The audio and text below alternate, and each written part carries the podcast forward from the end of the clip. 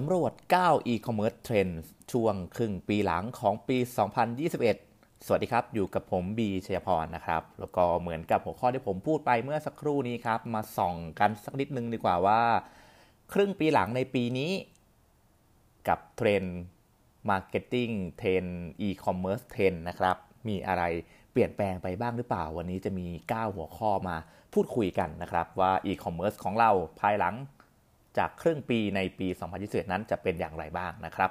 เทรนข้อแรกครับเป็นการตั้งค่าส่วนบุคคลครับจะมีเข้ามาเป็นบทบาทความสำคัญมากยิ่งขึ้นในครึ่งปีหลังนะครับ ก็จากการที่ผู้บริโภคส่วนใหญ่เนี่ยให้ความสำคัญเกี่ยวกับเรื่อง Privacy สูงมากขึ้นในสังคมออนไลน์นะครับ แล้วก็บวกกับการผลักดันของผู้พัฒนายักษ์ใหญ่อย่าง Apple ด้วยนะครับ เรื่องนี้ก็เลยถูกยกขึ้นมาเป็นประเด็นถกเถียงกันในวงกว้างเนาะเพราะฉะนั้นในการทำธุรกิจอีคอมเมิร์ซเองครับก็หลีกเลี่ยงประเด็นนี้ไม่ได้เช่นเดียวกันนะครับ เพราะฉะนั้นการทำธุรกิจออนไลน์ก็ต้องมาทำความเข้าใจเกี่ยวกับเรื่อง Privacy ของลูกค้าเป็นสำคัญด้วยนะครับ เพราะว่ามันจะกลายเป็นกุญแจสำคัญในการเติบโตในอนาคตด้วยนะครับ อย่างที่ 2 ครับคือการบริการหลังการขายครับ อันนี้ก็ชัดเจนตรงไปตรงมานะครับ ว่าการทำธุรกิจออนไลน์ที่กำลังจะเติบโต หรือว่าต้องการจะเติบโตไปข้างหน้าเนี่ยมันแน่นอนว่าจะต้อง มีบริการหลังการขายที่ดีด้วยนะครับ ซึ่งก็การบริการหลังการขายที่ดีเนี่ยมันจะทำให้การมัดใจลูกค้าแล้วก็ผูกใจลูกค้าเนี่ยทำให้ง่ายมากขึ้นนะครับทำให้ลูกค้าเนี่ยกลับมาใช้บริการในร้านค้าอีคอมเมิร์ซของเราได้มากขึ้นนั่นเองนะครับเทรนด์ข้อที่ 3 ครับ Omni Channel ครับ ก็แม้ว่าธุรกิจออนไลน์นะครับจะเติบโตก็ปฏิเสธไม่ได้ว่า การทำ ควบคู่ไปกับการออฟไลน์เนี่ยมันทำให้สร้างสรรค์ประสบการณ์ที่ดีที่สุดให้กับลูกค้าในการช้อปปิ้งนะครับ เช่นเดียวกันในการใช้แบบ Data มาผลักดันออกการออกแบบต่างๆ เพื่อสร้างผลิตภัณฑ์กับลูกค้าเนี่ยมันก็จะช่วยเพิ่มยอดเซลล์แล้วก็เพิ่มความภักดีต่อแบรนด์ในแบบทุกส่วนเลยนะครับ ข้อที่ 4 ครับ เป้าหมายของแบรนด์ คือในโลกปัจจุบันเนี่ยนะครับ ผู้บริโภคเนี่ยมักจะเรียกร้องหาความรับผิดชอบต่อผู้ผลิตด้วยนะครับ ก็ เชื่อว่าความต้องการนี้เนี่ยมันจะเพิ่มขึ้นเรื่อยๆ แล้วก็จะแข็งแรงมากขึ้นเรื่อยๆในอนาคตนั่นหมายความว่าอะไรหมายความว่าเป้าหมายของแบรนด์นั้นอะมันต้องแสดงจุดยืนต่อประเด็นในประเด็นต่อสังคมได้ อาทิเช่น ความยั่งยืน ความเท่าเทียมประเด็นการเมืองนะครับ เพราะว่าต่อไปผู้บริโภคก็จะเอาตัวเป้าหมายของแบรนด์นั้นนะมาตัดสินในการว่าจะซื้อแบรนด์นี้หรือไม่ซื้อแบรนด์นี้มากยิ่งขึ้นเช่นเดียวกันนะครับ ข้อที่ 5 ครับ customer experience ครับ ข้อนี้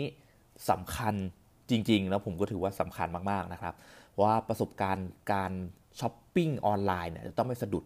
ซึ่งถือเป็นหัวใจสำคัญของการออกแบบเรื่องของการทำอีคอมเมิร์ซเลยนะ เพราะว่าถ้าเกิดว่า UX UI ของเขาเนี่ยมันดูแล้วมันใช้งานยาก มันไม่ flow ช้อปปิ้งแล้วดูไม่สนุกต้องออกเด้งไปหน้านู้นหน้านี้การดูสินค้าต่างๆ มันดูแล้วมันยากเหลือเกินเนี่ยมันก็จะทำให้ ธุรกิจของเราในอีคอมเมิร์ซนั่นนะไปต่อยากจริงๆนะครับข้อที่ 6 ครับเทรนด์ข้อที่ 6 คือ payment and delivery option ครับ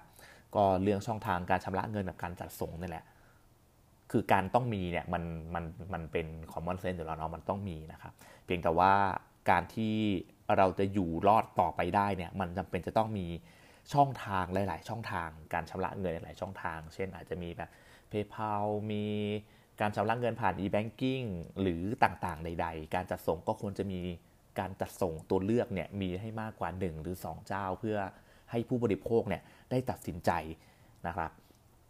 ข้อที่ 7 นะครับ นั่นก็คือ direct to consumer ครับ DTC หรือว่า direct to consumer เนี่ยเป็นแนวคิดการทำ brand marketing ให้เป้าหมายเนี่ยไปซื้อของที่ตัวแบรนด์เลยโดยตรง ก็ยกตัวอย่างง่ายๆ สมมติว่าเราจะซื้อแบบรองเท้า ไนกี้สักอันหนึ่งนี้ เราก็อาจจะไม่ได้ search จากร้านค้าที่รวมเอาไนกี้รวมเอาอาดิดาสรวมเอารองเท้าอื่นๆมาด้วย มา search หาโดยตรง เราอาจจะใช้ Direct ข้อมูลเนี้ยเข้าไปดูในช็อปของ n i กี้เลยโดยตรงนะครับ แนวทางแบบนี้เนี่ยทางแบรนด์ต่างๆเนี่ยก็จะเพิ่มวิธีการ direct consumer เนี่ยเข้าไปหาตัวเองเนี่ยมากยิ่งขึ้น เพราะฉะนั้นในอนาคตก็ ต้องดูกันต่อไปครับว่าแบรนด์ต่างๆ เหล่านี้เนี่ยจะมี direct อะไรบางอย่างมาหาลูกค้าอย่างเราโดยตรงมากกว่านี้อีกหรือเปล่านะครับ ข้อที่ 8 ครับ ความคิดสร้างสรรค์ครับ ก็ต้องบอกว่าในท่ามกลางการเติบโตของธุรกิจอีคอมเมิร์ซเนี่ยการแข่งขันมันก็สูงขึ้นตาม ซึ่งการแข่งขันนั้นมันก็ไม่ใช่แค่การแข่งขันแค่สงครามราคาเท่านั้นนะครับ ก็อาจจะไม่ใช่คำตอบแต่เพียงอย่างเดียว แต่ว่าในเรื่องของความคิดสร้างสรรค์ความ ครีเอทีฟในสินค้าหรือว่าการทำ marketing เนี่ยมันก็เป็นอีก success key หนึ่งเหมือนกันในการสร้างความเติบโตให้กับธุรกิจ ให้มันมีความแตกต่างกับคู่แข่งรายอื่นด้วยนะครับ แล้วก็เทรนด์ข้อสุดท้ายครับที่ยังมีอยู่ในครึ่งปีหลังของปี 2021 ครับ นั่นก็คือ social commerce ครับ ก็เป็นอีกหนึ่งเทรนด์ที่น่าจับตามองอยู่ตลอดเวลานะ เพราะว่า social commerce ก็เติบโตมาพร้อมกับ social platform ต่างๆ ที่ก็ผลักดันตัวเองมากยิ่งขึ้น อย่าง Facebook Instagram Line ก็มีการคาดการณ์กันว่าในปี 2027 ที่กำลังจะถึงในอีก 5-6 ปีข้างหน้านะครับ social commerce เนี่ยก็จะผลักดันให้มียอดขาย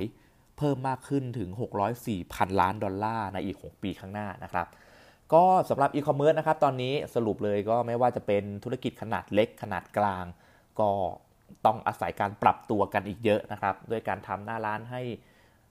ปรับเปลี่ยนอย่างรวดเร็วให้เหมาะสมให้ตอบโจทย์กับความต้องการการใช้งานของลูกค้านะครับ เพราะว่า